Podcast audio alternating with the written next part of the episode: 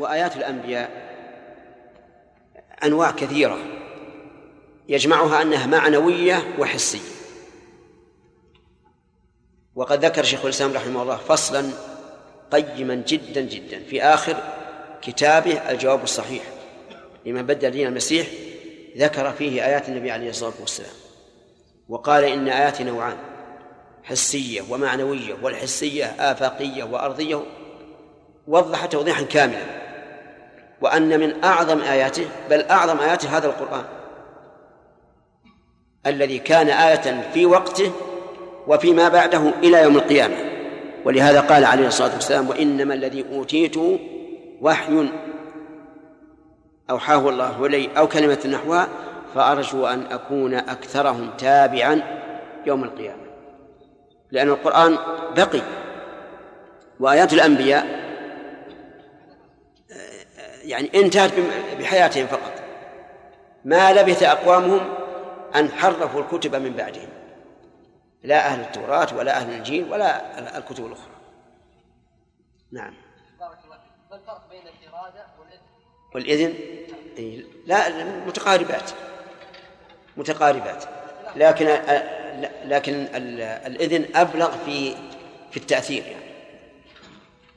فمثلا أنا أريد منك أن تفعل. وأذنت أن تفعل هذه أبلغ. إنما بالنسبة لصفات الله عز وجل متقارب معناها نعم.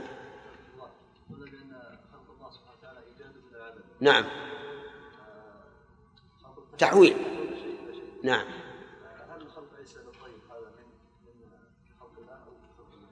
لا خلق المخلوق. كل إنسان يستطيع أن يأتي بشيء ويصنعه كآية الطير. نعم. إيش؟ أي هو ما أوجد هذا أصلها من طين والطين مخلوق الله عز وجل من قبل. صنعه على شبه طائر.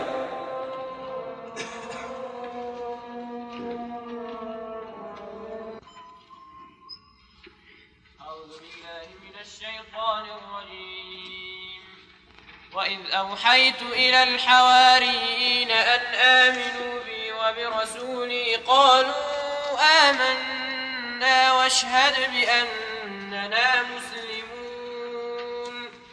إذ قال الحواريون يا عيسى ابن مريم هل يستطيع ربك أن ينزل علينا مائدة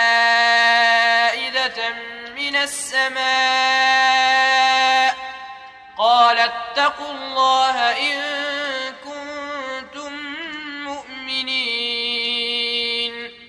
قالوا نريد أن نأكل منها وتطمئن قلوبنا ونعلم أن قد صدقتنا ونكون عليها من الشاهدين.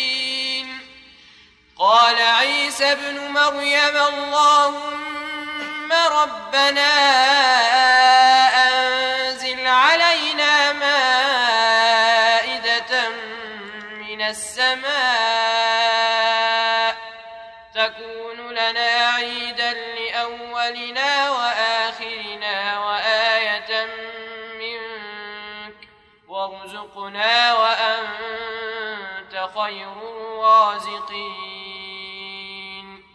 قال الله إني منزلها عليكم فمن يكفر بعد منكم فإني أعذبه أعذبه عذابا لا أعذبه أحدا من العالمين. أعوذ بالله من الشيطان الرجيم. قال الله تعالى وإذا أوحيت إلى الحواريين أن آمنوا بي وبرسولي. إذ على حسب ما مر علينا مفعول لفعل محذوف التقدير اذكر إذا أوحيت. وقوله أن آمنوا بي أن هنا تفسيرية لأنها إذا وقعت بعد فعل تضمن معنى القول دون حروفه سميت تفسيرية والوحي فعل متضمن لمعنى القول دون حروفه. ومن ذلك قوله تعالى أوحينا إليه أن يصنع الفلك. فأن هنا يعربها أهل النحو على أنها تفسير تفسيرية. أن آمنوا بي وبرسولي. أعاد الباء أعاد حرف الجر في قوله وبرسولي وهو معطوف على قوله بي لأنه إذا عطف على ضمير متصل فإنه يؤتى بحرف الجر. الذي كان في المعطوف عليه. هذا هو الأشهر في اللغة العربية. وربما يخرج الكلام عن عن الأصل مثل قوله تعالى واتقوا الله الذي تساءلون به والأرحام على قراءة.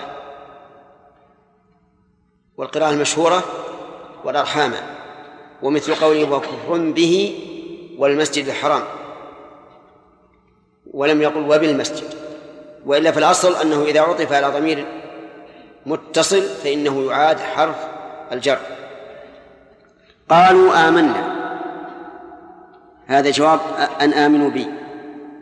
واشهد بأننا مسلمون.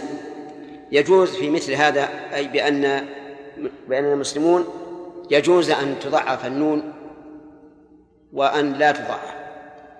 إن ضعفت فلا بد من من الاتيان بالضمير بأننا وإن لم تضعف أدغمت النون بنون الضمير فصارت بأننا مسلمون.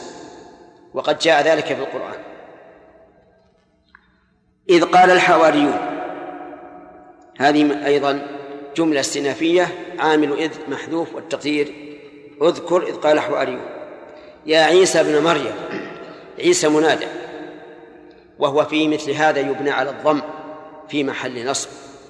ولكن جاءت ابن وهي صفة أو عطف بيان منصوبة ولم تتبع موصوفها. لماذا؟ لأنها مضافة. ولهذا تقول يا زيد بن عبد الله. ولا تقول يا زيد بن عبد الله. لأن هذا لو سلط عليه العامل عن المضاف لنصبه. فإذا كان العامل لو سلط عليه مباشرة لنصبه فكيف والعامل لم يسلط عليه إلا بواسطة؟ واسطة إيش؟ المعطوف عليه المعطوف عليه عطف بدء بيان أو بدء؟ طيب. هل يستطيع ربك فيها قراءتان قراءة هل يستطيع ربك؟ وقراءة هل تستطيع ربك؟ وكلاهما سبعية. أما هل يستطيع ربك فهي فعل وفاعل. وأما هل تستطيع ربك فهي فعل وفاعل متصل ومفعول به. الفاعل المتصل في هل تستطيع؟ يعود على من؟ على عيسى. أن ينزل علينا مائدة من السماء. قول من السماء جار مجرور صفة لمائدة. وذلك لأن الجار والمجرور والفعل إذا أتى بعد النكرة فهو صفة. وإن أتى بعد المعرفة فهو حال. قال اتقوا الله إن كنتم مؤمنين. قول إن كنتم مؤمنين هذه متعلقة بقول اتقوا الله لأن الإيمان يحمل على التقوى وهي شرط في قوله اتقوا الله. قالوا نريد أن نأكل منها نخليها بعد حتى نتكلم عن الآية من حيث المعنى والفوائد. قوله تعالى وإذا أوحيت إلى الحواريين. أوحيت هنا. هل هو الوحي الشرعي أو الوحي الكوني الإلهامي في هذا قولان للعلماء. فمنهم من قال إنه الوحي الشرعي يعني أوحيت إليهم بواسطة عيسى. وإلا من. وإلا من المعلوم أن الوحي الشرعي لا يكون إلا للأنبياء والرسل. لكن أوحيت إليهم شرعا بواسطة نبيهم عيسى عليه الصلاة والسلام. أما إذا كان وحيا كونيا فالمراد به الإلهام كما في قوله تعالى وأوحينا إلى أم موسى أن أرضعيه. أوحينا وحي وحي إلهام ولا وحي شرع إلهام. وكما في قوله تعالى وأوحى ربك إلى النحل أن اتخذي من الجبال بيوتا.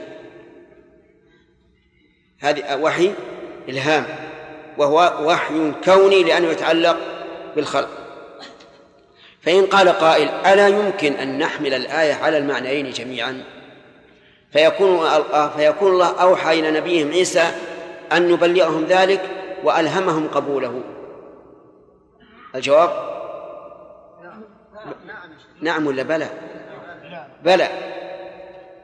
يمكن أن يحمل الوحي على المعنى جميعا. وقول الحواريين الحواريون هم الخلص من الأصحاب. وقد قال النبي صلى الله عليه وسلم لكل نبي حواري وحواري الزبير بن عوام رضي الله عنه. فالحواريون هم الخلص من الأصحاب. و و وتأمل كيف كان هؤلاء هم الخلص من أصحابه. ماذا صنعوا بعد ذلك؟ وهم الخلص. اقرن هؤلاء الخلص بالخلص من هذه الأمة. تجد الفرق العظيم. كما لو قرنت الخلص من من قوم موسى لوجدت الفرق العظيم بينهم وبين الخلص من هذه الأمة مما يدلك على على فضل هذه الأمة التي اختارها الله تعالى لاتباع هذا الرسول الكريم صلوات الله وسلامه عليه. أن آمنوا بي وبرسول. أن آمنوا بي. الإيمان بالله عز وجل يتضمن الإيمان بوجوده. والإيمان بربوبيته. والإيمان بألوهيته والإيمان بأسمائه وصفاته. يعني ضمن أربعة أشياء. فالإيمان بوجوده ضد أولئك الشيوعيين الذين يقولون ليس هناك رب. وإنما هي طبائع تتفاعل وينتج بعضها بعضا وإلا فلا رب والعياذ بالله لأنه قد ختم على قلوبهم. نسأل الله العافية. الإيمان بربوبيته رد على من يقولون إن الله سبحانه وتعالى له معين في الخلق أو له شريك. ولهذا نفى الله تعالى ذلك في قوله قل ادعوا الذين زعمتم من دون الله لا يملكون مثقال ذرة في السماوات ولا في الأرض وما لهم فيهما من شرك وما له منهم من ظهير ولا تنفع الشفاعة عنده إلا لمن أذن له. الإيمان بألوهيته والمراد انفراده بالألوهية. المراد انفراده بالألوهية. ردا على من؟ على الذين جعلوا مع الله إلها آخر يعبدونه كما يعبدون الله كمشركي قريش. الإيمان ب... بإيش؟ بأسمائه وصفاته. رد على طائفتين معطلة وممثلة. الممثلة أشركوا بالله. فقالوا مثلا إن لله وجها كوجوهنا وأي وله يد كأيدينا وله عين كأعيننا وما أشبه ذلك. هؤلاء مشركون. أليس كذلك؟ الثاني المعطلة الذين نفوا الوجه واليد والعين والقدم والنزول والاستواء وما أشبه ذلك هؤلاء معطلون. معطلون. لهم نصيب من قوم فرعون من قول فرعون ما علمت لكم من إله غيري وإن كانوا لا يشركون بالألوهية لكن أشركوا لم. وإن كانوا لا يعطلون الألوهية لكنهم يعطلون الأسماء والصفات فمن آمن برب لا يوصف بسمع ولا بصر ولا حكمة ولا عزة ولا قوة ولا مجيء ولا استواء هل آمن برب الحقيقة؟ لا إذن الإيمان بالله عز وجل يتضمن أربعة أمور. الإيمان بوجوده الإيمان بربوبيته الإيمان بألوهيته الإيمان بأسمائه وصفاته. والمراد الانفراد بهذه الأشياء. وبرسول أي عيسى عليه الصلاة والسلام. والإيمان برسول برسول واحد يتضمن الأمر بالإيمان بجميع الرسل. انتبه يا ولد. الإيمان برسول الأمر بإيمان برسول واحد يتضمن الإيمان بجميع الرسل. لأن تكذيب رسول واحد تكذيب لجميع الرسل. ألم تقرأوا قول الله عز وجل كذبت قوم نوح المرسلين؟ وهل أحد من الرسل قبل نوح؟ لا. ويجب أن تكون لا قوية يا جماعة. لا. ما في رسول قبل قبل نوح. ومع ذلك قال كذبت قوم قوم نوح المرسلين؟ لأنه إذا كذب بواحد من جنس فقد كذب بالجنس كله. طيب إذا آمنوا بعيسى فقد آمنوا بجميع الرسل. آمنوا بجميع الرسل ومنهم محمد عليه الصلاة والسلام لأن عيسى بشر به. قالوا آمنا. قالوا بألسنتهم آمنا واشهد بأننا مسلمون. قالوا لمن؟ لله ولا لعيسى؟ إذا كان عيسى هو الذي أمرهم سيقول لعيسى آمنا واشهد بأننا مسلمون. فأقروا واستشهدوا. وإذا أقر الإنسان واستشهد صار استشهاده غيره مانعا له من الإنكار فيما بعد. لأن الإنسان قد يقر بنفسه لكن إذا لم يكن عنده من يشهد عليه ربما ينكر. لكن هم أقروا بألسنتهم واستشهدوا. استشهدوا من؟ استشهدوا عيسى إذا كان المراد بقوله قالوا أي لعيسى. أما إذا كان المراد أنهم قالوا لله عز وجل فإن فإن المستشهد هنا هو الله تبارك وتعالى. بأننا مسلمون. أي منقادون لله عز وجل ولا انقياد إلا بإيمان بأن الله تعالى آمر وناهي. واعلم أن الإسلام إذا أطلق شمل الإيمان والإيمان إذا أطلق شمل الإسلام. وإذا اجتمع صار الإسلام علانية والإيمان سرا الإيمان سرا. يعني الإسلام الأعمال الظاهرة من أقوال اللسان وأفعال الجوارح والإيمان الأعمال الباطنة من اعتقادات القلوب وحبها ورجائها وغير ذلك. إذ قال الحواريون يعني اذكر يا محمد إذ قال الحواريون المنتخبون من قوم عيسى يا عيسى ابن مريم انظر إلى هذا الخطاب. الجاف لم يقولوا يا رسول الله أو يا نبي الله. قالوا يا عيسى ابن مريم. هل يستطيع ربك أن ينزل علينا مائدة من السماء؟ هل يستطيع أن ينزل؟ هذا فيه إشكال عظيم على هذه القراءة لأن شكهم في قدرة الله يستلزم الكفر. فلهذا أشكل على أهل العلم كيف يقولون هذا وهم الحواريون فنقول في الجواب عن هذا إما أن تحمل الاستطاعة على الإرادة وهذا سائغ في كلام العرب تقول لصاحبك يا فلان هل هل تستطيع تمشي معي لفلان؟ سأزوره وأنت تعرف أنه يقدر لكن المراد إيش المراد؟ هل تريد أن تمشي معي؟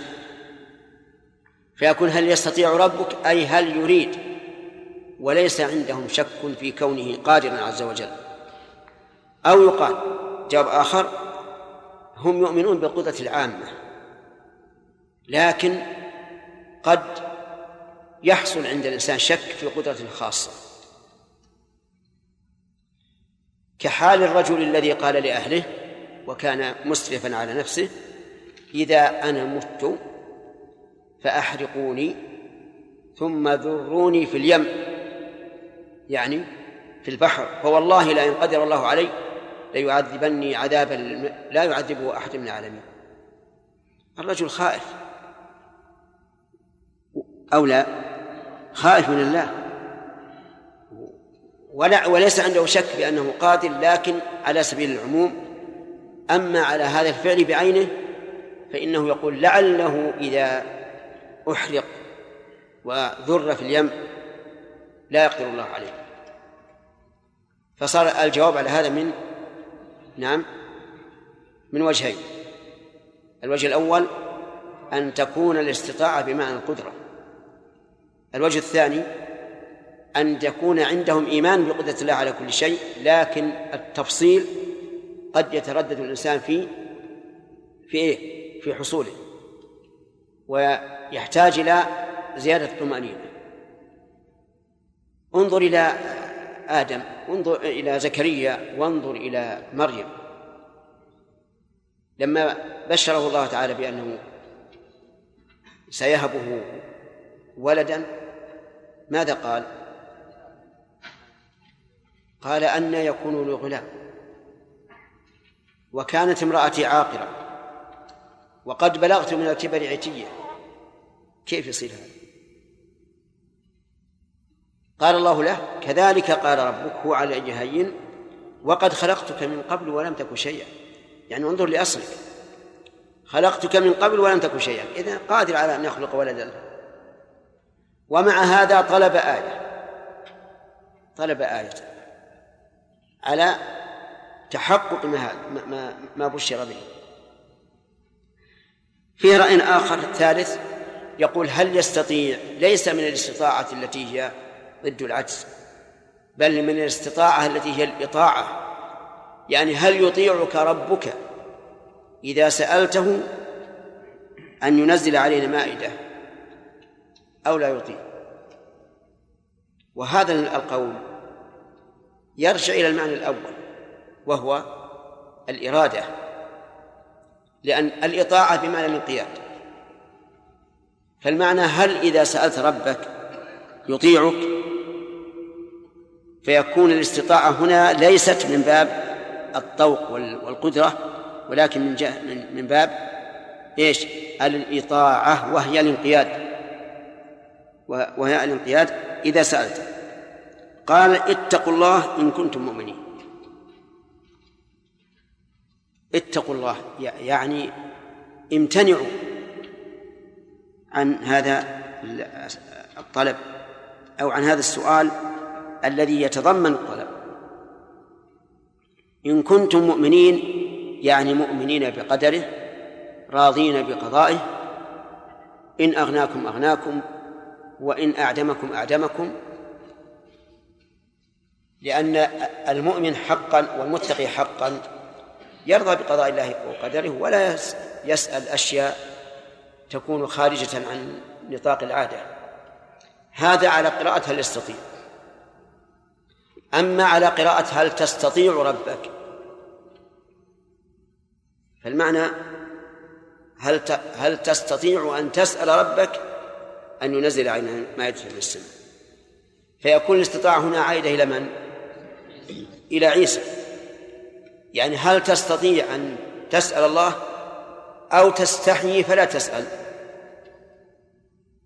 وعلى هذه القراءة ليس هناك إشكال. والحمد لله على القراءة الأولى عرفتم الوجوه التي يجاب بها عن الإشكال. وقول أن ينزل علينا مائدة من السماء. المائدة تطلق أحيانا على الطعام.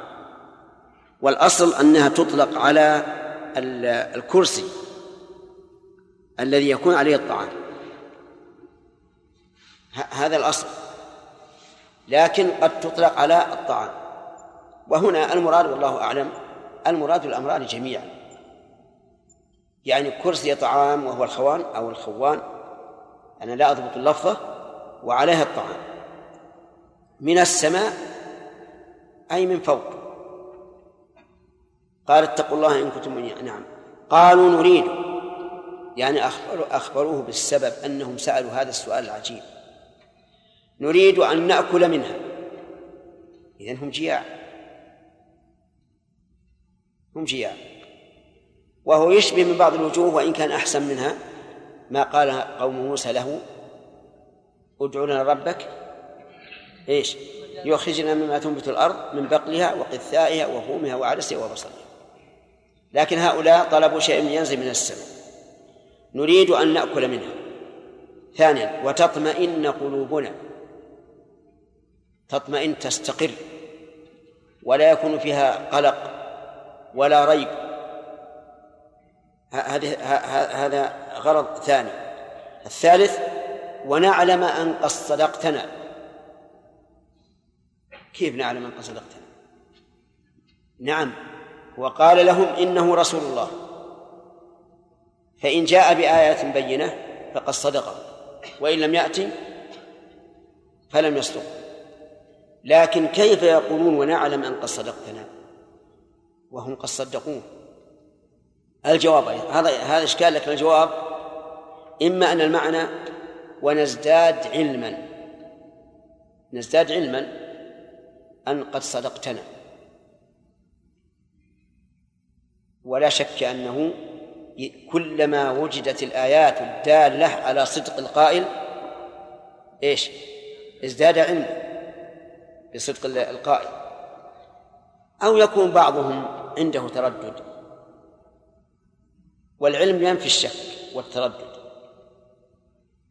لكن أيما أولى الإحسان بهم ظنا ونقول نعلم أي إيش؟ يزداد علما. أو نقول لعل بعضهم عنده تردد. الأول أحسن. ونعلم أن صدقتنا أي أخبرتنا بالصدق. يقال صدقة بمعنى أخبره بالصدق. ويقال صدقة بمعنى أتى بما وعده به. أتى بما وعده به. فقوله تعالى وإذ صدقكم الله وعده إذ تحسونهم بإذنه يعني تقتلونهم بمعنى أتى بما وعد به. ويقال صدقة إذا أخبره بالصدق وإن لم يأتي ما أخبر به. كقوله صلى الله عليه وسلم في الشيطان صدقك وهو كذوب. ونكون عليها من الشاهدين. هذا أمر رابع. يعني نشهده بأعيننا. من غير أن نخبر عنها. وليس الخبر إيش؟ كالمعاينة. في هذا الحديث في هذه الآيات أو الآيتين فوائد. الفائدة الأولى من فوائد من فوائد الآيتين إثبات وحي الله عز وجل.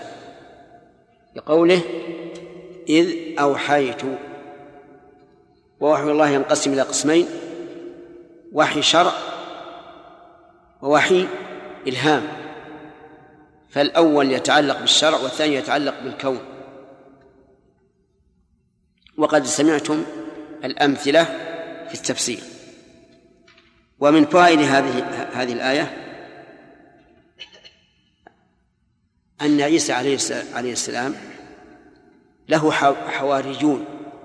يعني أصحاب ذو صفاء في في مودتهم.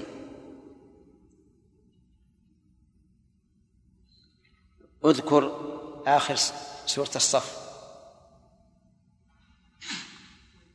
نعم. يا أيها الذين آمنوا كونوا أنصار الله كما قال عيسى بن مريم للحواريين. نعم. من أنصار إلى الله؟ قال الحواريون نحن أنصار الله.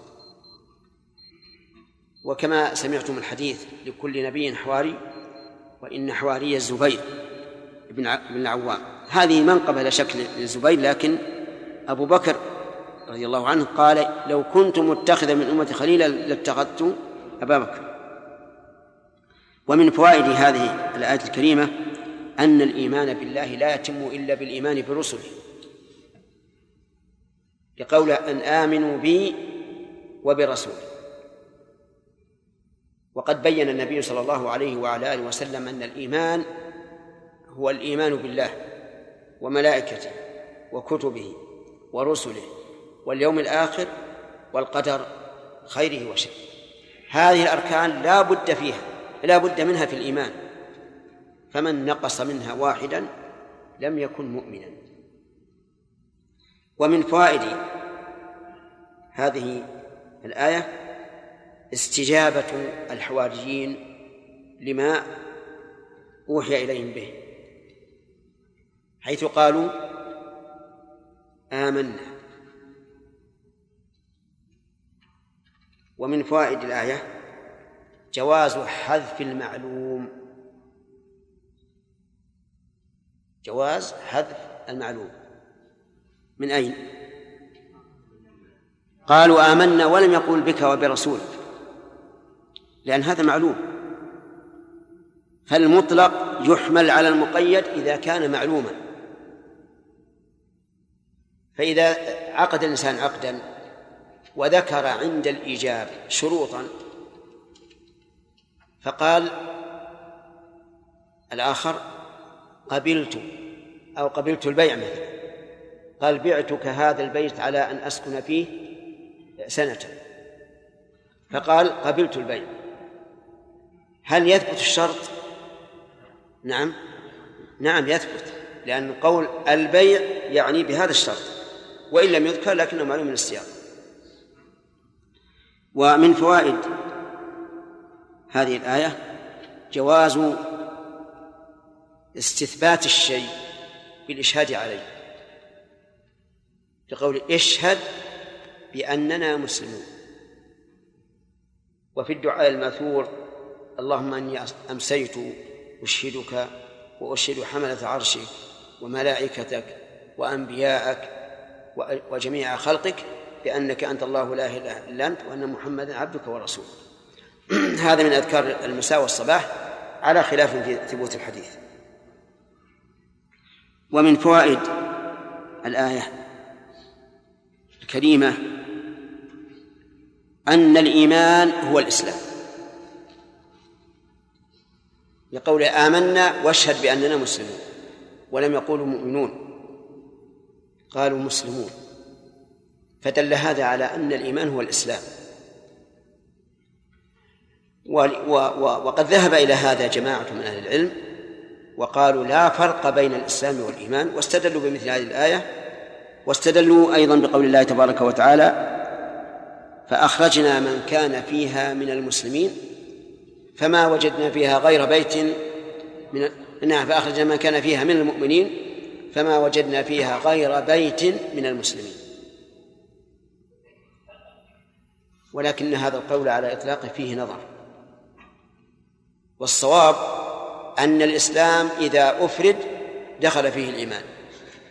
وإذا ذكر مع الإيمان صار له معنى آخر.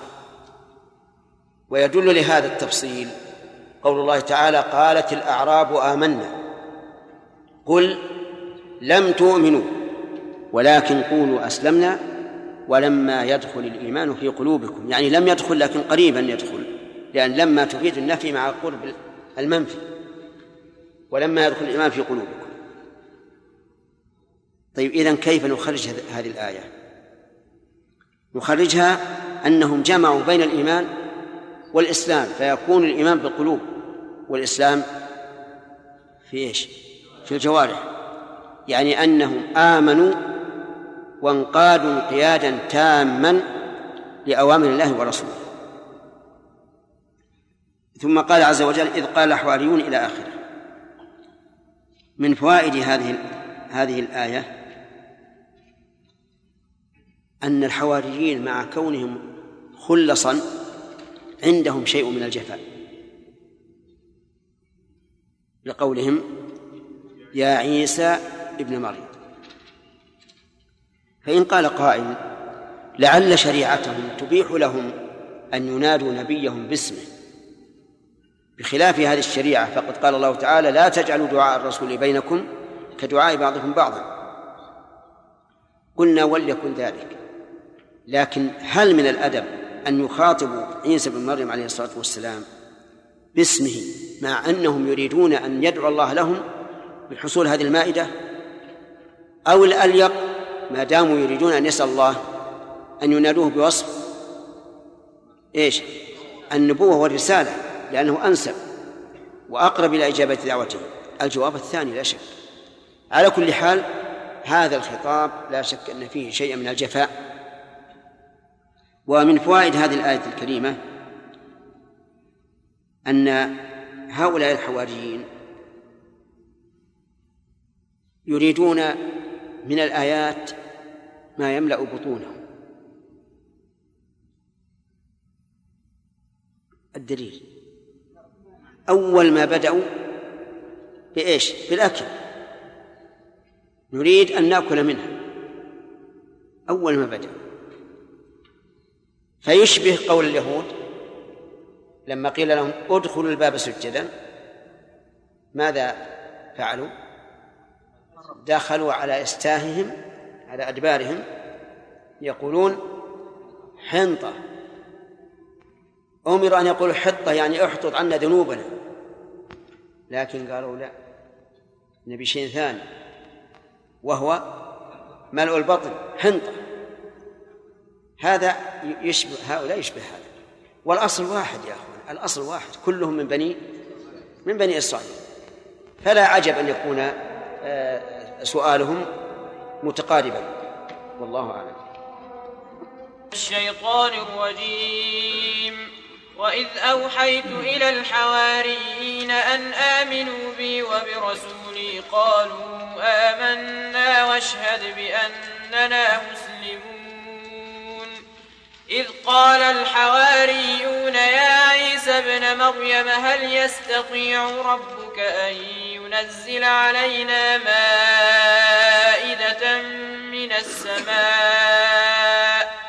قال اتقوا الله إن كنتم مؤمنين. قالوا نريد أن نأكل منها وتطمئن قلوبنا ونعلم أن قد صدقتنا ونكون عليها من الشاهدين. قال عيسى ابن مريم اللهم ربنا أنزل علينا مائدة من السماء تكون لنا عيدا تكون لنا عيدا لأولنا وآخرنا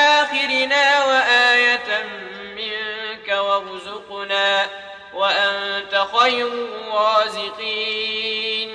قال الله إني منزلها عليكم فمن يكفر بعد منكم فإني أعذبه فإني أعذبه عذابا لا أعذبه أحدا من العالمين. أعوذ بالله من الشيطان الرجيم. قال الله تعالى وإذا أوحيت إلى الحواريين وسبق تفسيره. وهل هذا وحي إلى الحواريين أم ماذا؟ يحيى. في قولان نعم. وحي أحدهما وحي بواسطة نبيهم عيسى.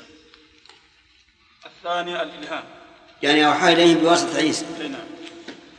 والقول الثاني أنه الإلهام. أن إيحاءه لهم. بمعنى الإلهام بمعنى الإلهام. طيب. أيهما أرجح؟ علي. نقول إن المعنى شامل المعنيين جميعا. الشرعي والوحي الكوني؟ فقد أوحى الله إلى إلى عيسى. وحيا شرعيا. وأوحى إليهم وحيا كونيا. وحيا قدريا. طيب. ما معنى الحواريين؟ محمد. الخلص من أصحابه. طيب. قوله تعالى هل يستطيع ربك؟ فيها قراءتان. قل هما.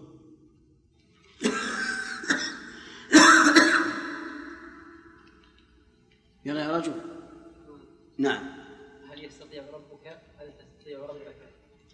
هل يستطيع ربك وهل تستطيع ربك؟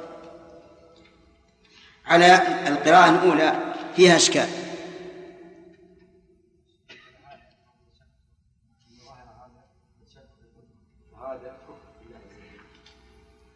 إن هذا يفيد أنهم شاكون بقدر الله. طيب ما هو الجواب عن ذلك؟ يا فراس نقول ان ان الاستطاعه هنا يراد بها ال- الاراده فقد فقد الانسان يؤمن بالاراده لكن الاراده الخاصه يكون عنده فيها بعض التردد مثل مثل الذي مر على القريه وقال ان يحيي هذا البلد بعد موته انه يؤمن بقدره الله سبحانه وتعالى لا ما هذا المثال هذا غير صحيح. نعم. نعم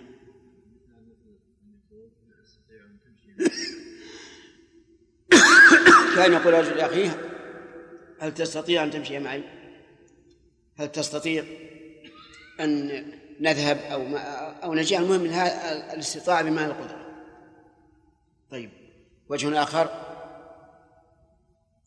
نعم. انهم يؤمنون بالقدره العامه لله عز وجل لكن قد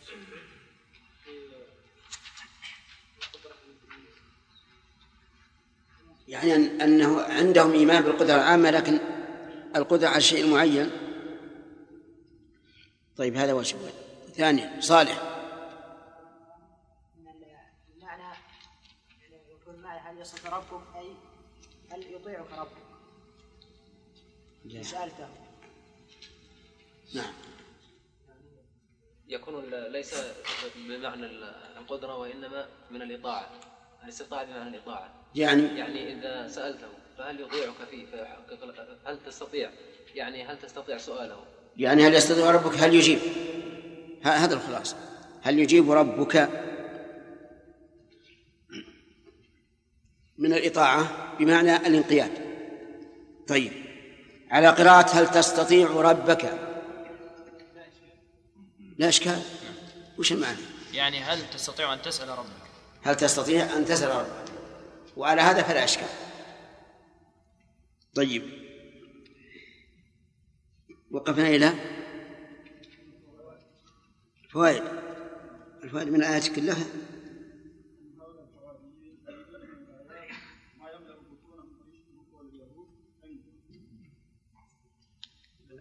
فيشبه قول اليهود حنطة. كمل. بسم الله الرحمن الرحيم. لما قيل لهم قولوا حطة. موجودة عندكم هذا؟ طيب.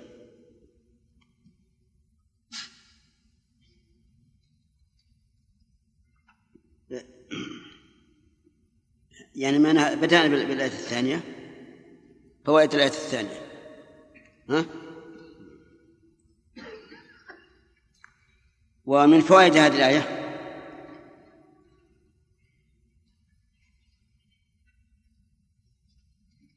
أن وقوع الشيء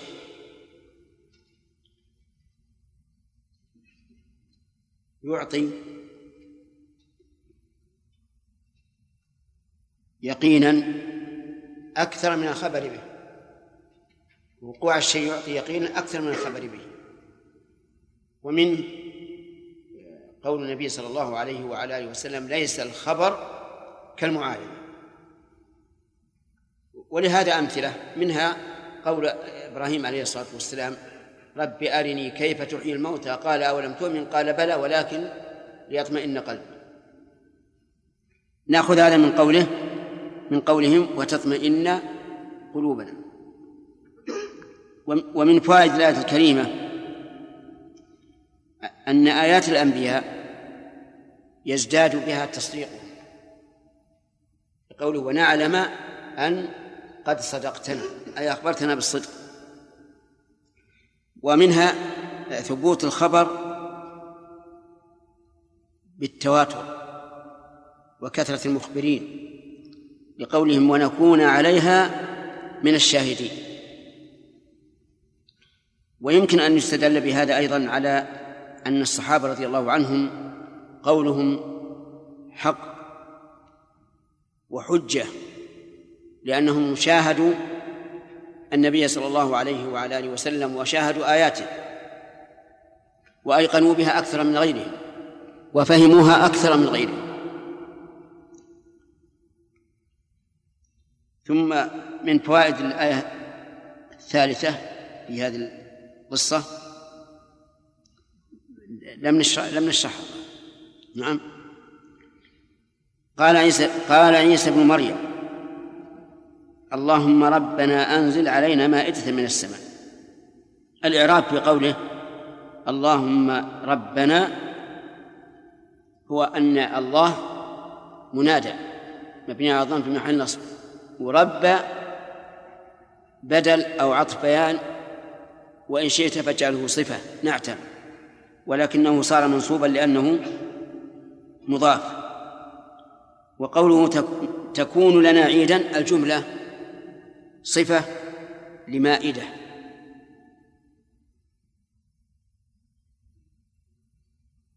و وعيدا خبر تكون واسمها مستتر.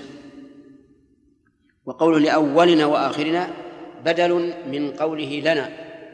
لكنه بإعادة حرف الجر بإعادة العامل. بدل لكنه بإعادة العامل. لأن قوله لنا يشمل الأول والآخر لكن أتى بالتفصيل في قوله لأولنا وآخرنا وقوله وآية منك معطوفة على عيدا وقوله وأنت خير الرازقين الجملة تدل على أن الله تبارك وتعالى موصوف بهذا الوصف. ارزقنا فعل أمر لكن هل يقال في الأمر الموجه إلى الله أنه فعل أمر لا يقال. تأدبا مع الله ولكنه يقال فعل طلب أو فعل سؤال أو ما أشبه ذلك. قال عيسى بن مريم اللهم ربنا أنزل علينا مائدة من السماء يعني قال عيسى بن مريم مستجيبا لطلب هؤلاء الحواريين سائلا الله عز وجل أن ينزل عليهم مائدة من السماء. والسماء يحتمل أن تكون العلو أو تكون من السماء ذات وهي السقف المحفوظ كما كما سبق. تكون لنا عيدا أي نتذكرها كلما جاء وقتها. لأن العيد اسم لما يعود ويتكرر ومنه الأعياد الشرعية وهي عيد الفطر وعيد الأضحى وعيد الأسبوع. وقول لأولنا وآخرنا أولهم الذين كانوا في عهد عيسى وآخرهم الذين كانوا من بعده. وآية منك أي علامة على قدرتك وعلى سمعك. وعلمك. وآية على صدق عيسى عليه الصلاة والسلام لأن هؤلاء طلبوا الآية ليعلموا أن أن عيسى قد صدقهم. وارزقنا أي أعطنا. لأن الرزق بمعنى العطاء ومنه قوله تبارك وتعالى فارزقوهم منه أي أعطوهم منه وأنت خير الرازقين يعني أخيرهم. من جهة الكم والكيف. فلا أحد أكرم من الله ولا أجود ولا أحد أجود من الله عز وجل. في هذا الحديث في هذه الآية فوائد.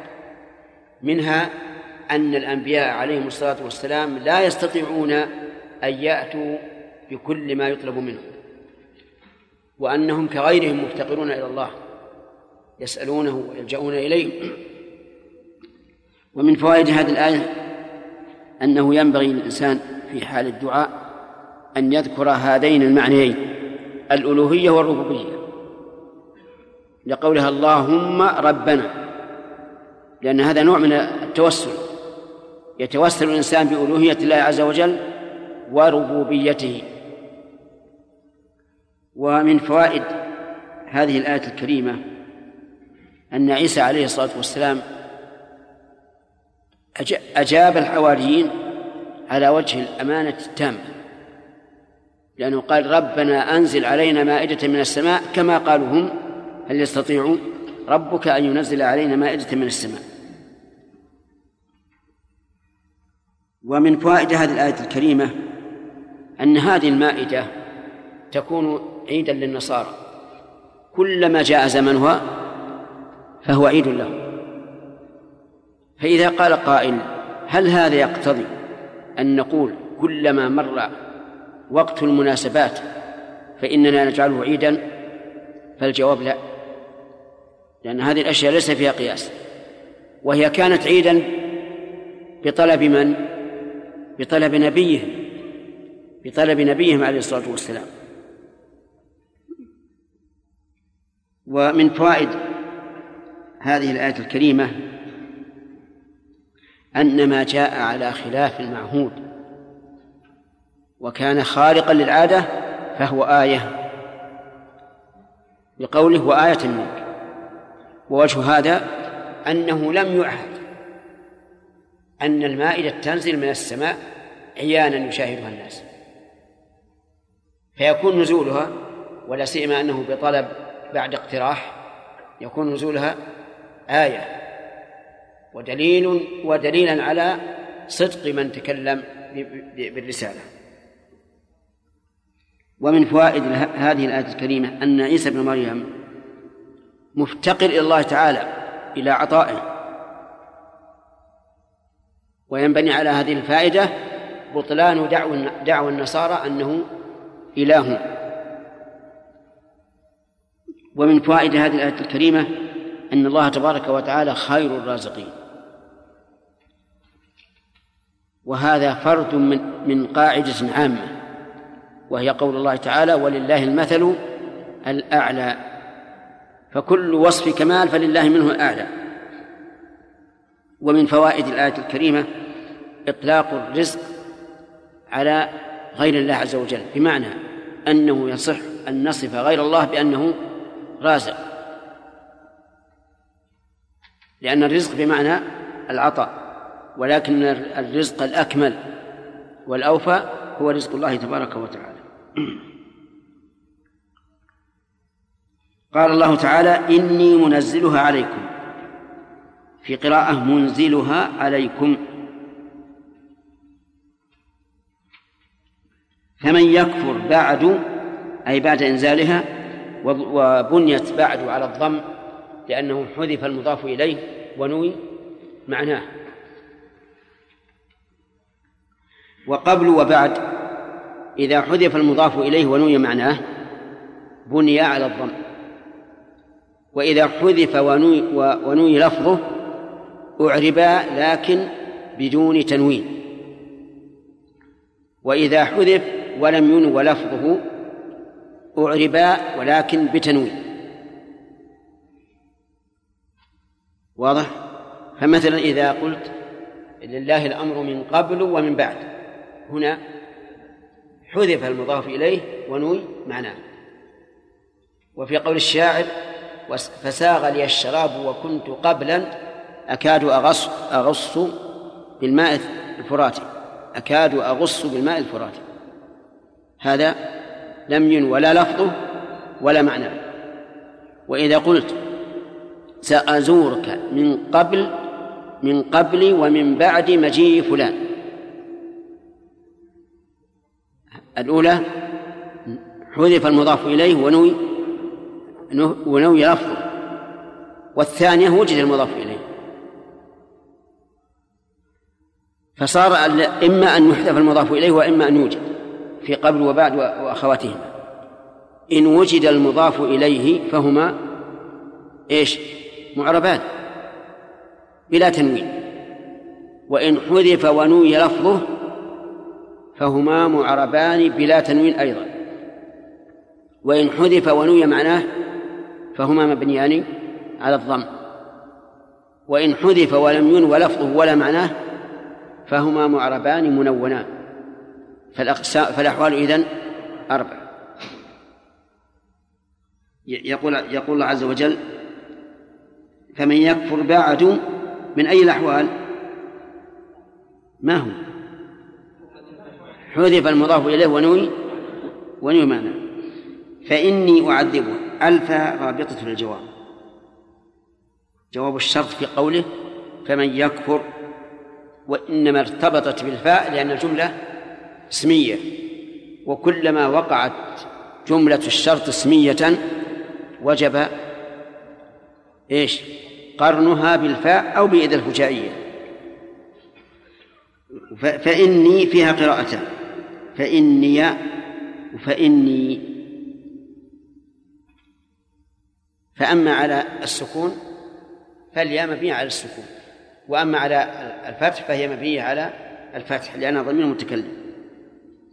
أعذبه عذابا لا أعذبه الضمير يعود في قوله لا أعذبه وأعني بذلك الهاء يعود إلى إيش؟ على العذاب. يعني لا أعذب أحدا مثل هذا العذاب. أحدا من العالمين. طيب أعذب نصبت هنا مفعولين. هل أصلهما المبتدأ والخبر أو لا؟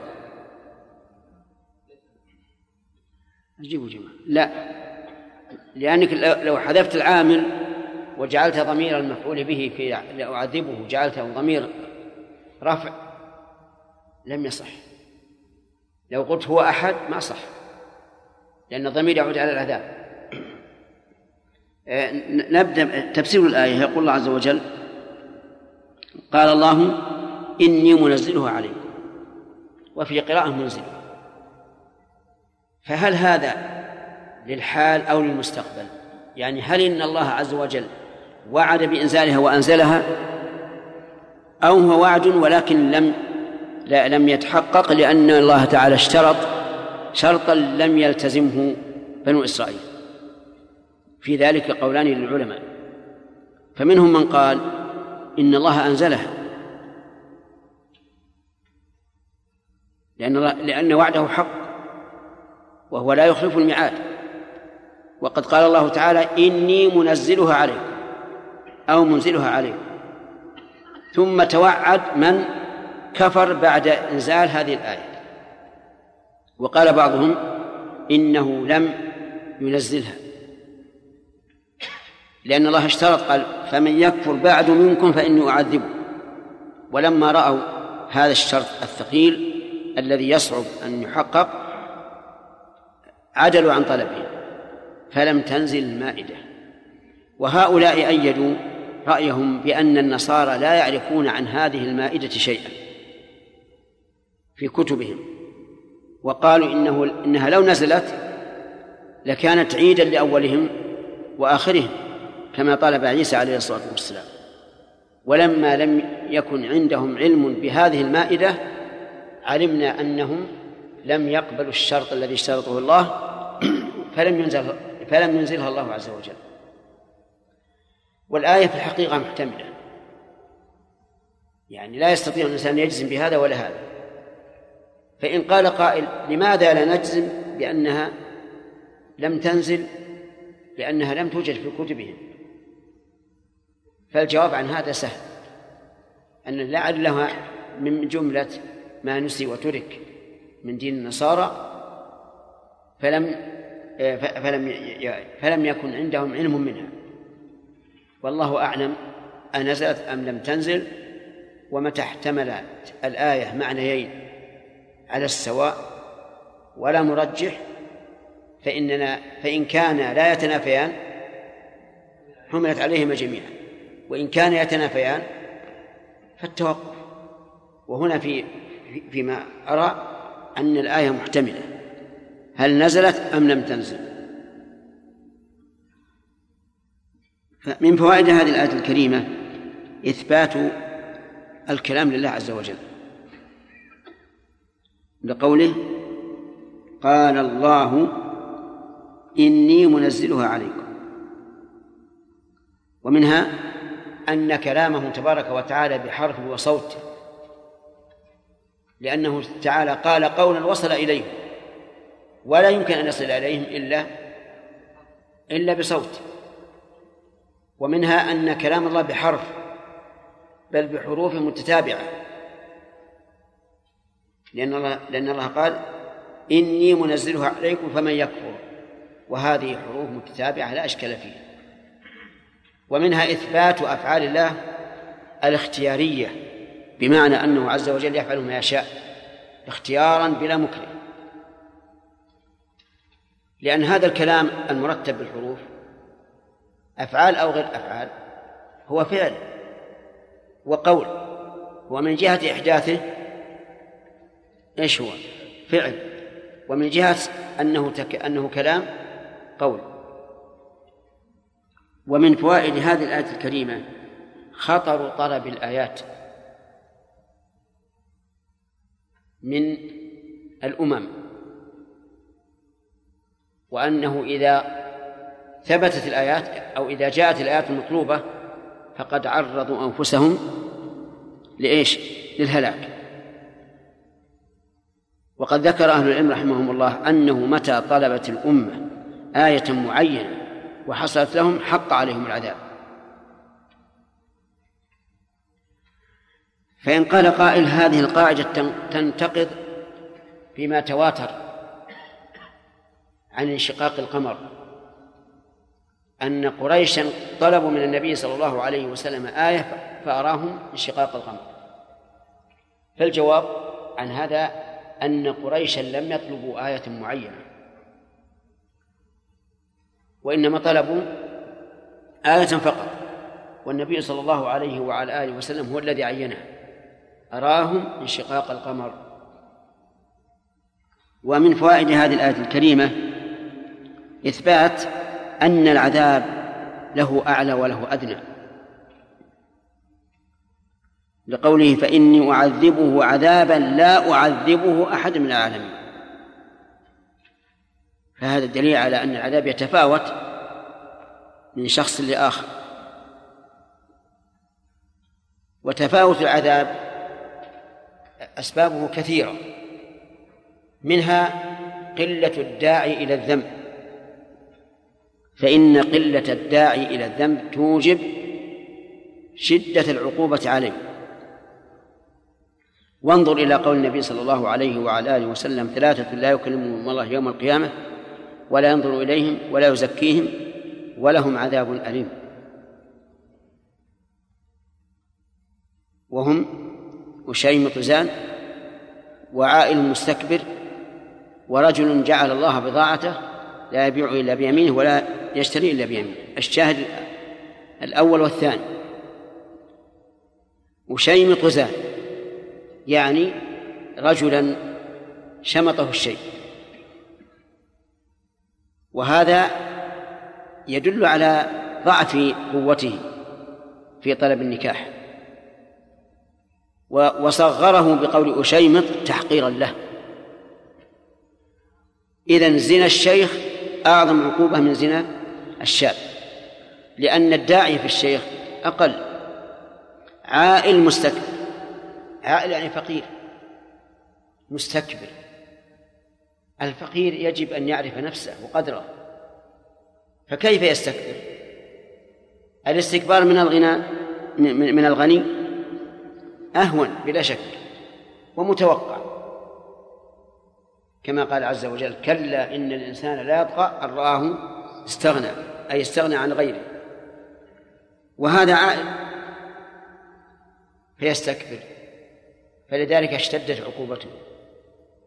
فكلما قوي السبب في طلب المعصية صارت العقوبة عليها أهون. وكلما ضعف الطلب فصارت العقوبة عليها أشد. هنا بين الله عز وجل أنه لا يعذبه أحد أحد من العالمين. من فوائد هذه الآية الكريمة أن كفر من رأوا الآيات ليس ككفر من لم يروها أيهما أعظم؟ الأول من رأى الآيات. لأن من رأى الآيات فقد رآها علم اليقين. بل عين اليقين. ومن نقلت إليه فقد علمها إيش؟ علم اليقين أي بواسطة. في, في الآية قراءة. إني منزلها عليكم. وفيها فإني أعذبه. قال الله عز وجل وإذ قال الله يا عيسى ابن مريم أأنت قلت للناس اتخذوني وأمي إلهين من دون الله؟ مقول القول هو قوله أأنت قلت. إذن فالجملة في محل نصب. واعلم أن مقول القول لا يكون إلا جملة. إلا إذا أجري الظن إلا إذا أجري مجرى الظن. إذا أجري مجرى الظن فإنه قد يسلط على المفرد وإلا فلا يكون إلا جملة. طيب. فأين الجملة هنا؟ أأنت قلت للناس؟ اتخذوني وأمي إلهين من دون الله. في أأنت قراءتان أأنت. بمد الهمزة الثانية. وبالقصر أنت قلت للناس. اتخذوني وأمي فيها قراءتان أمي وأمي. واتخذ تنصب مفعولين. الأول فيها في هذه الآية هو الياء. في قول اتخذوني والثاني قوله إلهين من دون الله. قال سبحانك أي تنزيها لك فهو منصوب على أنه مفعول مطلق واجب نعم مفعول مطلق لفعل واجب الحذف. ولهذا لا تجد الفعل مع سبحان أبدا. وإنما قلنا إنه مفعول مطلق لأن المصدر تسبيح وكل لفظ يكون بمعنى المصدر ولكنه لا يشتمل على حروفه يسمى إيش؟ مفعولا مطلقا ويسمى اسم مصدر. نعم. سبحانك ما يكون لي أن أقول ما ليس لي بحق ألبى في قولي بحق. عبد الله. وين رحت؟ نعم. ما. انتبه. طيب بحق ألبى حرف جر زائد. ومعنى زائد أي إعرابا. إذ لا شيء في القرآن زائد معنى. أبدا. ولكنها زائدة إعرابا. وأما معنى فإن لها معنى عظيما وهو التوكيد. كيف نعرب؟ بحق يلا صالح. نعم. وحق خبر ليس ها؟ خبر ليس طيب. خبر ليس منصوب وعلى النصب فتح المقدر على اخره منع من ظهوره اشتغال المحل حرف حرف الرسالة. نعم. فتح مقدر على آخره منع من ظهورها اشتغال المحل بحركة حرف الجر الزائد. أين اسم ليس؟ مستتر. يعود على ما؟ طيب. أحسن. إن كنت قلته فقد علمته. هذه جملة شرطية.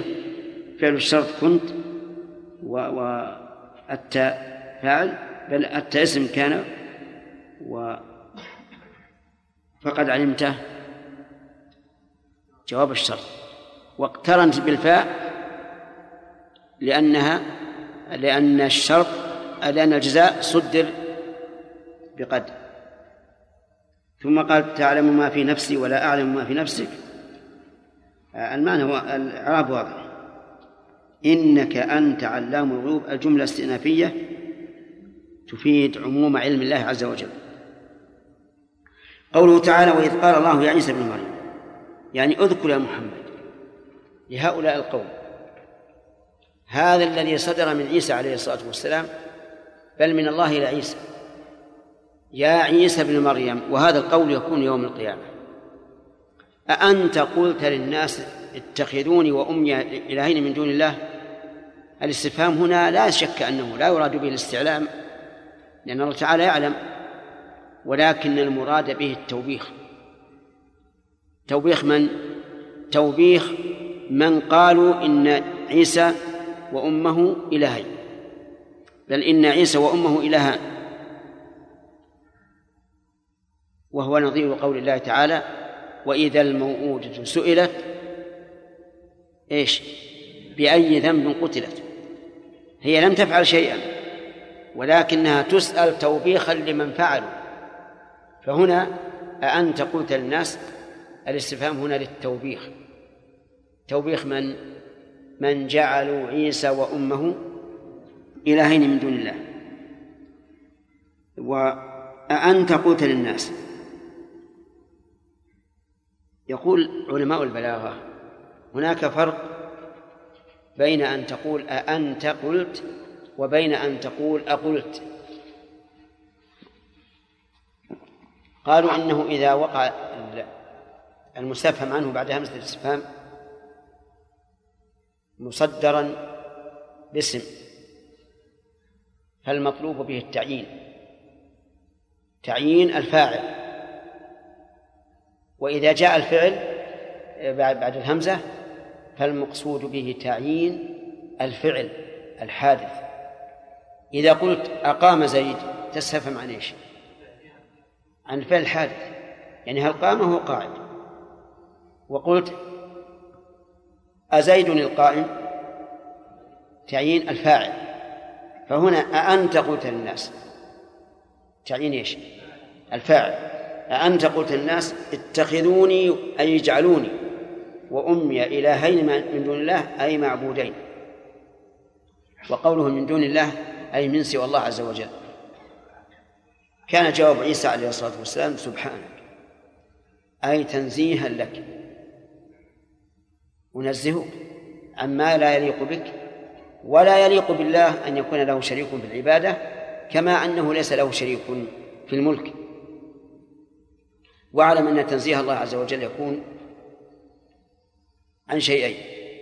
الأول النقص والثاني مشابهة المخلوقين. ومشابهة المخلوقين وإن كانت نقصا لكن ينبغي أن ينص عليها بعينها.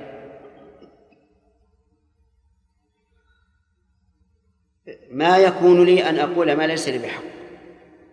ما يكون لي يعني لا, لا يمكن. فنفي الكون في مثل هذا يعني أنه مستحيل. أن أقول يعني للناس ما ليس لي بحق يعني ليس من حق عيسى أن يقول للناس اتخذوني وأمي إلهين من دون الله بل إن رسالته إنما كانت من أجل إيش؟ النهي عن الشرك وإخلاص العباد الله وحده. إن كنت قلته فقد علمته وهذه جملة تدل على أن عيسى عليه الصلاة والسلام يعلم أنه لو صدر منه ذلك لعلمه الله. وهو حق. وهو تنديد وسيأتي إشارة في أن هذا تنديد بالذين يعبدون عيسى.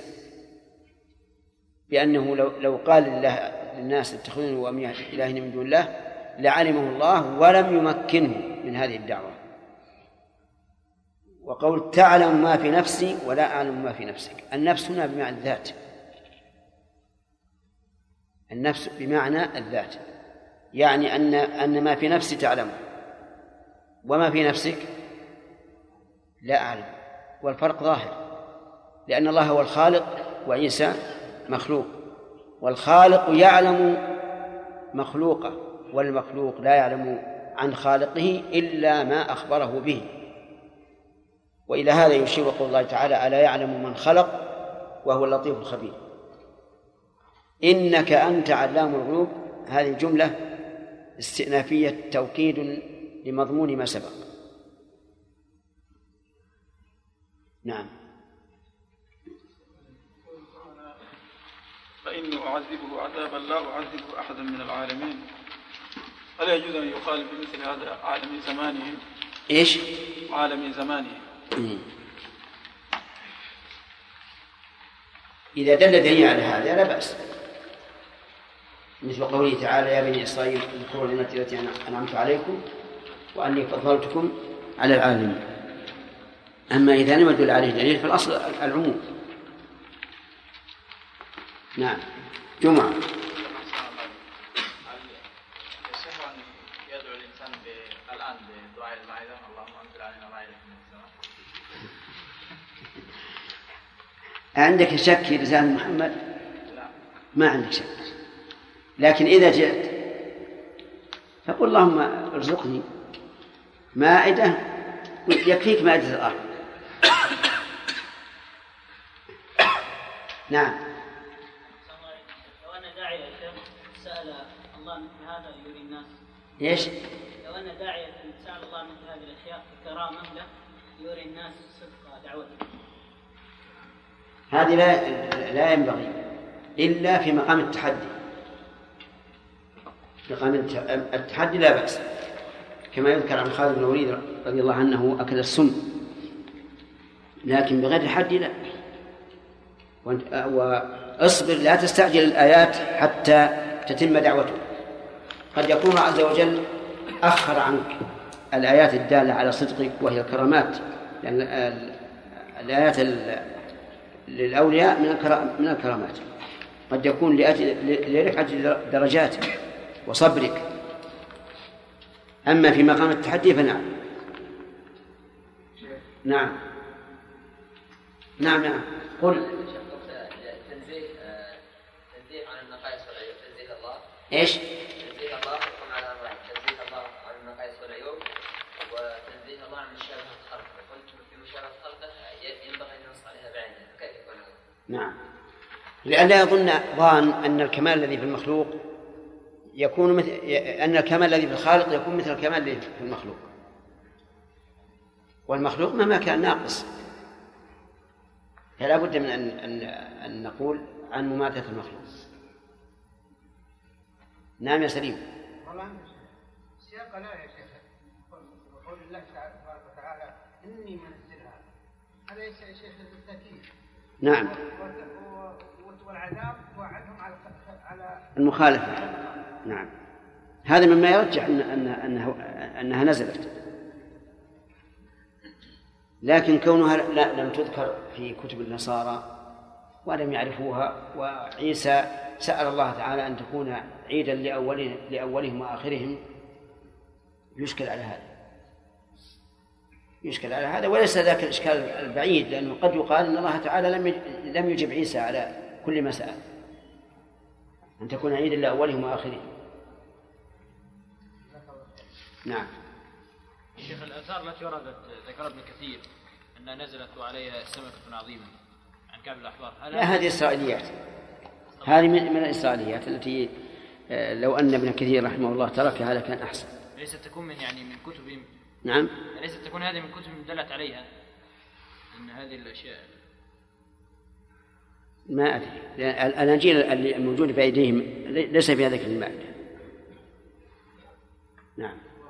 من الاعتداء في الدعاء أن يكون المسؤول آه، مستحيل شرع- آه، كونا. فما مثال المستحيل كونا؟ نعم. ما مثال المستحيل كونا؟ المستحيل كونا؟ أن يسأل الله تعالى أن أن يجعله مغيرا للخلق. فإن هذا مستحيل. لأن لا يملك التغيير إلا الله عز وجل. وأن يوكله وأن يوكله نفخ الروح في الأشياء. هذا كذلك؟ أي نعم. أي نعم. هذا كذلك إذا نظرنا إلى قدرة الإنسان. أما إذا كان بإذن الله فالله على كل شيء قدير. فلا يجوز أن يسأل الله أن أن يقدره على هذا الشيء. لا. لا ما يجوز. أو أي أو, أو شرعا. مثل أن يقول اللهم اجعلني نبيا. هذا لا يجوز. نعم. إذا.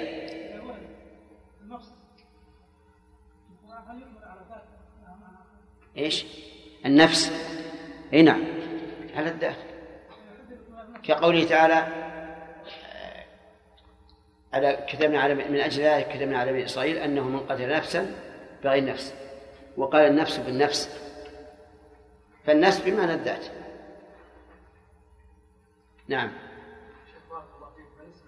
عيسى عليه السلام كان عنده ايات كان إيش؟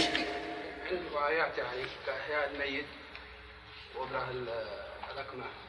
ولكن آه، النصارى عندهم أن أم أم عيسى مريم يقولون بقية زانية.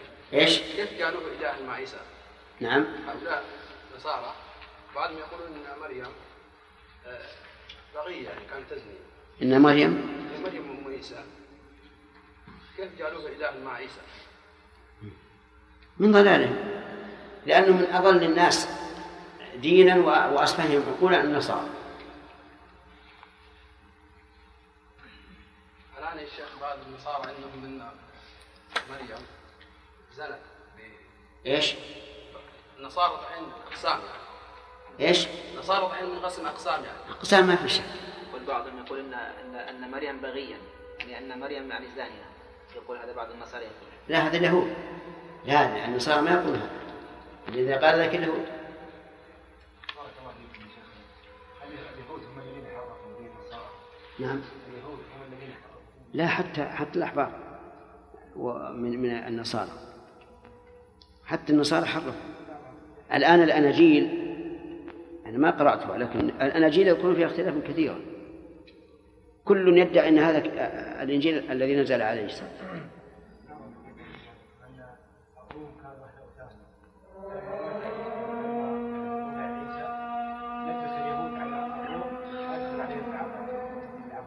ما يستبعد. أقول لا يستبعد هذا.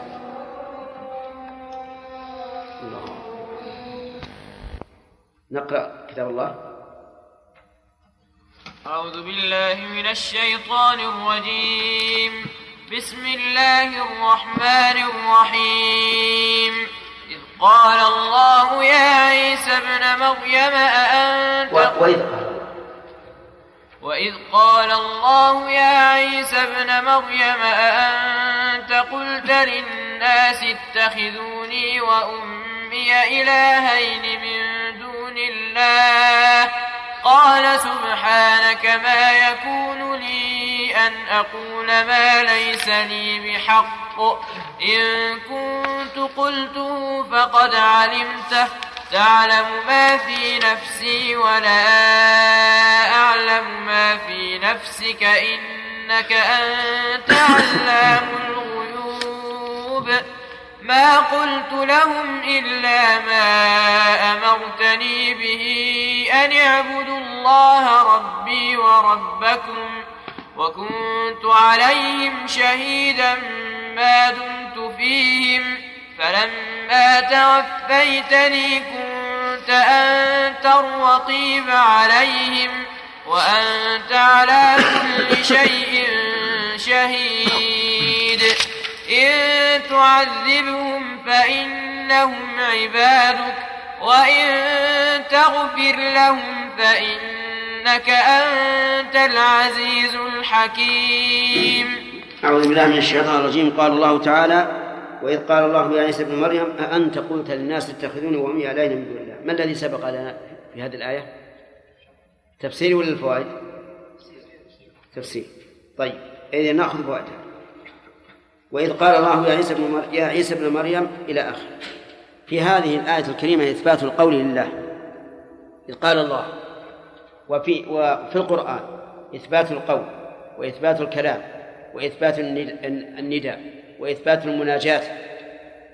وكل هذا يدل على أن الله يتكلم بكلام حقيقة بحرف وصوت وهذا مذهب أهل السنة والجماعة.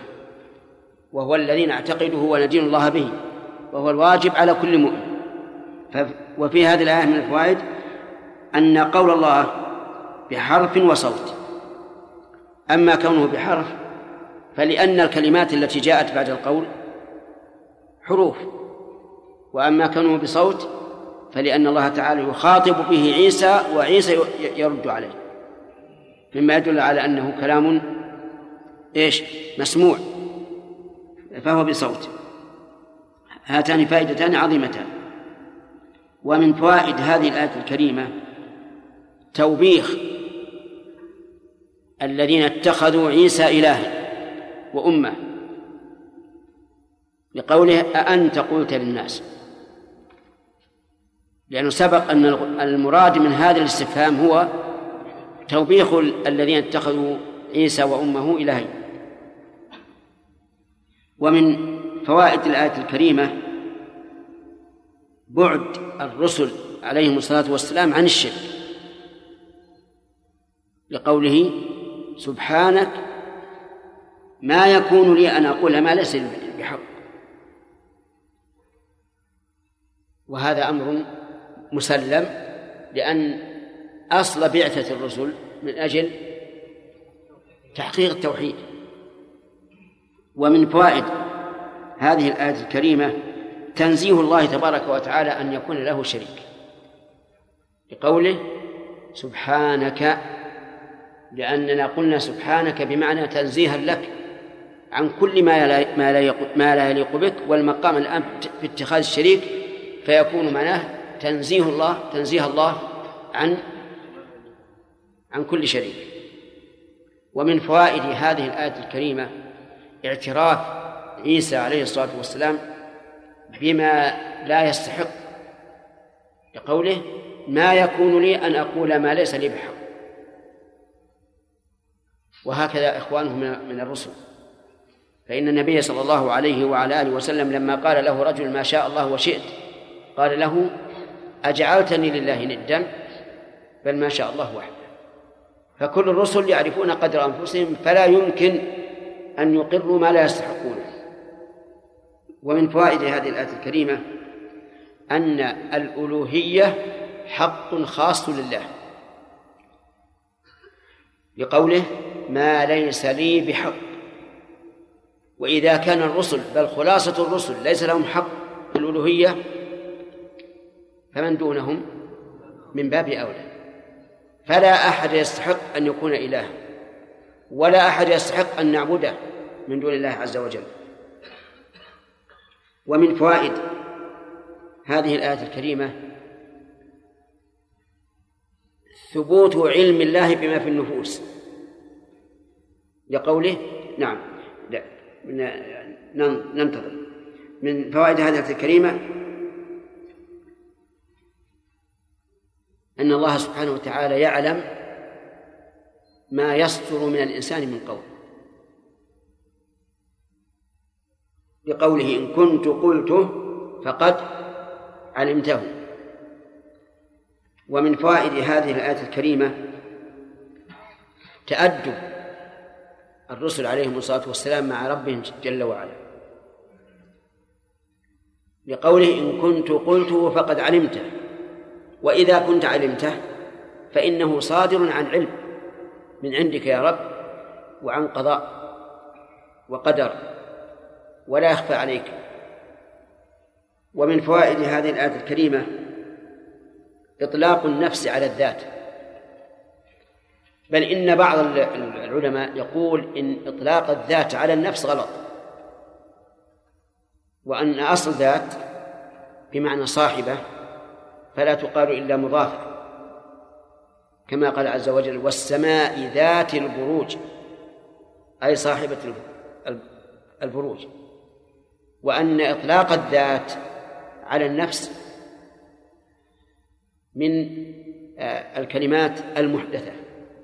وقد صرح بهذا شيخ الإسلام رحمه الله وقال إنها ليست من كلام العرب العرباء أي إطلاق الذات على النفس. وإنما يعبر عن عن عن الذات بالنفس يعني بمعنى أن ذات الرجل هي نفسه. ولكن الاصطلاح شيء آخر. واللغة العربية الفصحى شيء آخر. فإذا معنى قوله ما في نفسي ولا أعلم ما في نفسك يعني ما في ما, ما في ذاتي ولا أعلم ما في ذاتك. وليست النفس شيئا زائدا على الذات. يعني ليست كالعلم والقدرة والسمع والبصر وما أشبه ذلك. وقول بعض أهل العلم أثبت الله لنفسه نفسا فقال تعلم ما في نفسي ولا أعلم ما في نفسك من باب التسامح والتجاوز وإلا فإن نفس الله هو ذات الله عز وجل. ومن فوائد هذه الآية الكريمة إثبات علم الله بما في نفس الإنسان. لقول تعلم ما في نفسك. وهذا كقوله تعالى ولقد خلقنا الإنسان ونعلم ما توسوس به نفسه. فالله عز وجل يعلم ما في قلبك. احذر أن يكون في قلبك ما يخالف أمر الله عز وجل. ومن هنا نأخذ الفائدة الثانية وهي وجوب خشوع الخشوع في الصلاة.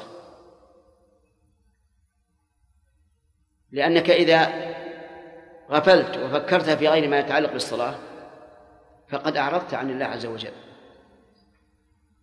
هكذا قرره بعض أهل العلم ولكن في مسألة وجوب الخشوع في الصلاة فيها نظر.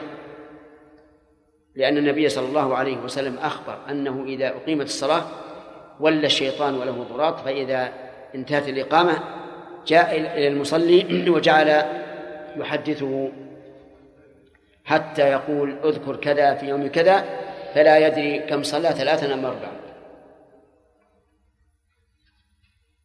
وقد يقال إن النبي صلى الله عليه وسلم أخبر عن الواقع ولا يلزم من الإخبار عن الواقع أن يكون الواقع جائزا. كما أخبر أننا نركب سنن من كان قبلنا اليهود والنصارى ومع ذلك لا يحل لنا هذا. وكما أخبر أن الضعينة تذهب من كذا إلى كذا وحدها. ومع ذلك لا يحل للضعينة أن تسافر بلا محرم لكن الذي يظهر لي أن أن إيجاب الخشوع في الصلاة فيه مشقة. يعني يكون الإنسان ما ما يهوجس بشيء ولا يوسوس بشيء فيه مشقة شديدة. من فوائد هذه الآية الكريمة أننا لا نعلم ما عند الله عز وجل فلا نعلم ما في نفسه مما يقدره جل وعلا ويريده ولا نعلم عن إرادة الله إلا بوقوع المراد واضح؟ يعني أن نحن لا لا نعلم أن الله أراد أن تمطر حتى إيش؟ حتى ينزل المطر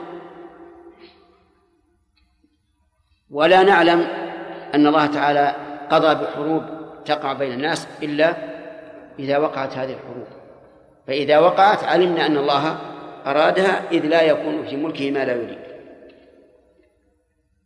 ومن فوائد هذه الآية الكريمة إثبات علم الله تبارك وتعالى بالغيب بقوله إنك أنت علام الغيوب. ومعنى علام الغيوب أي أنك موصوف بهذا. وليس المراد الكثرة بل المراد المبالغة في هذا الوصف بقطع النظر عن أفراده لأنها لا تحصر وقد ذكر بعض العلماء أن كل ما جاء بصيغة المبالغة في حق الله فليس معناه الكثرة وإنما معناه الكمال. لكن من تأمل وجد أنه يأتي لهذا وهذا. ومن فوائد هذه الآية الكريمة أن من ادعى علم الغيب فقد ادعى أنه شريك لله. وجه الدلالة أنه أتى بضمير الفصل إنك أنت علام الغيوب. وضمير الفصل يدل على إيش؟ على الحصر. يعني أنت لا غير علام الغيوب وليعلم أن الغيب نوعان غيب نسبي وغيب مطلق. فما هو الغيب الذي اختص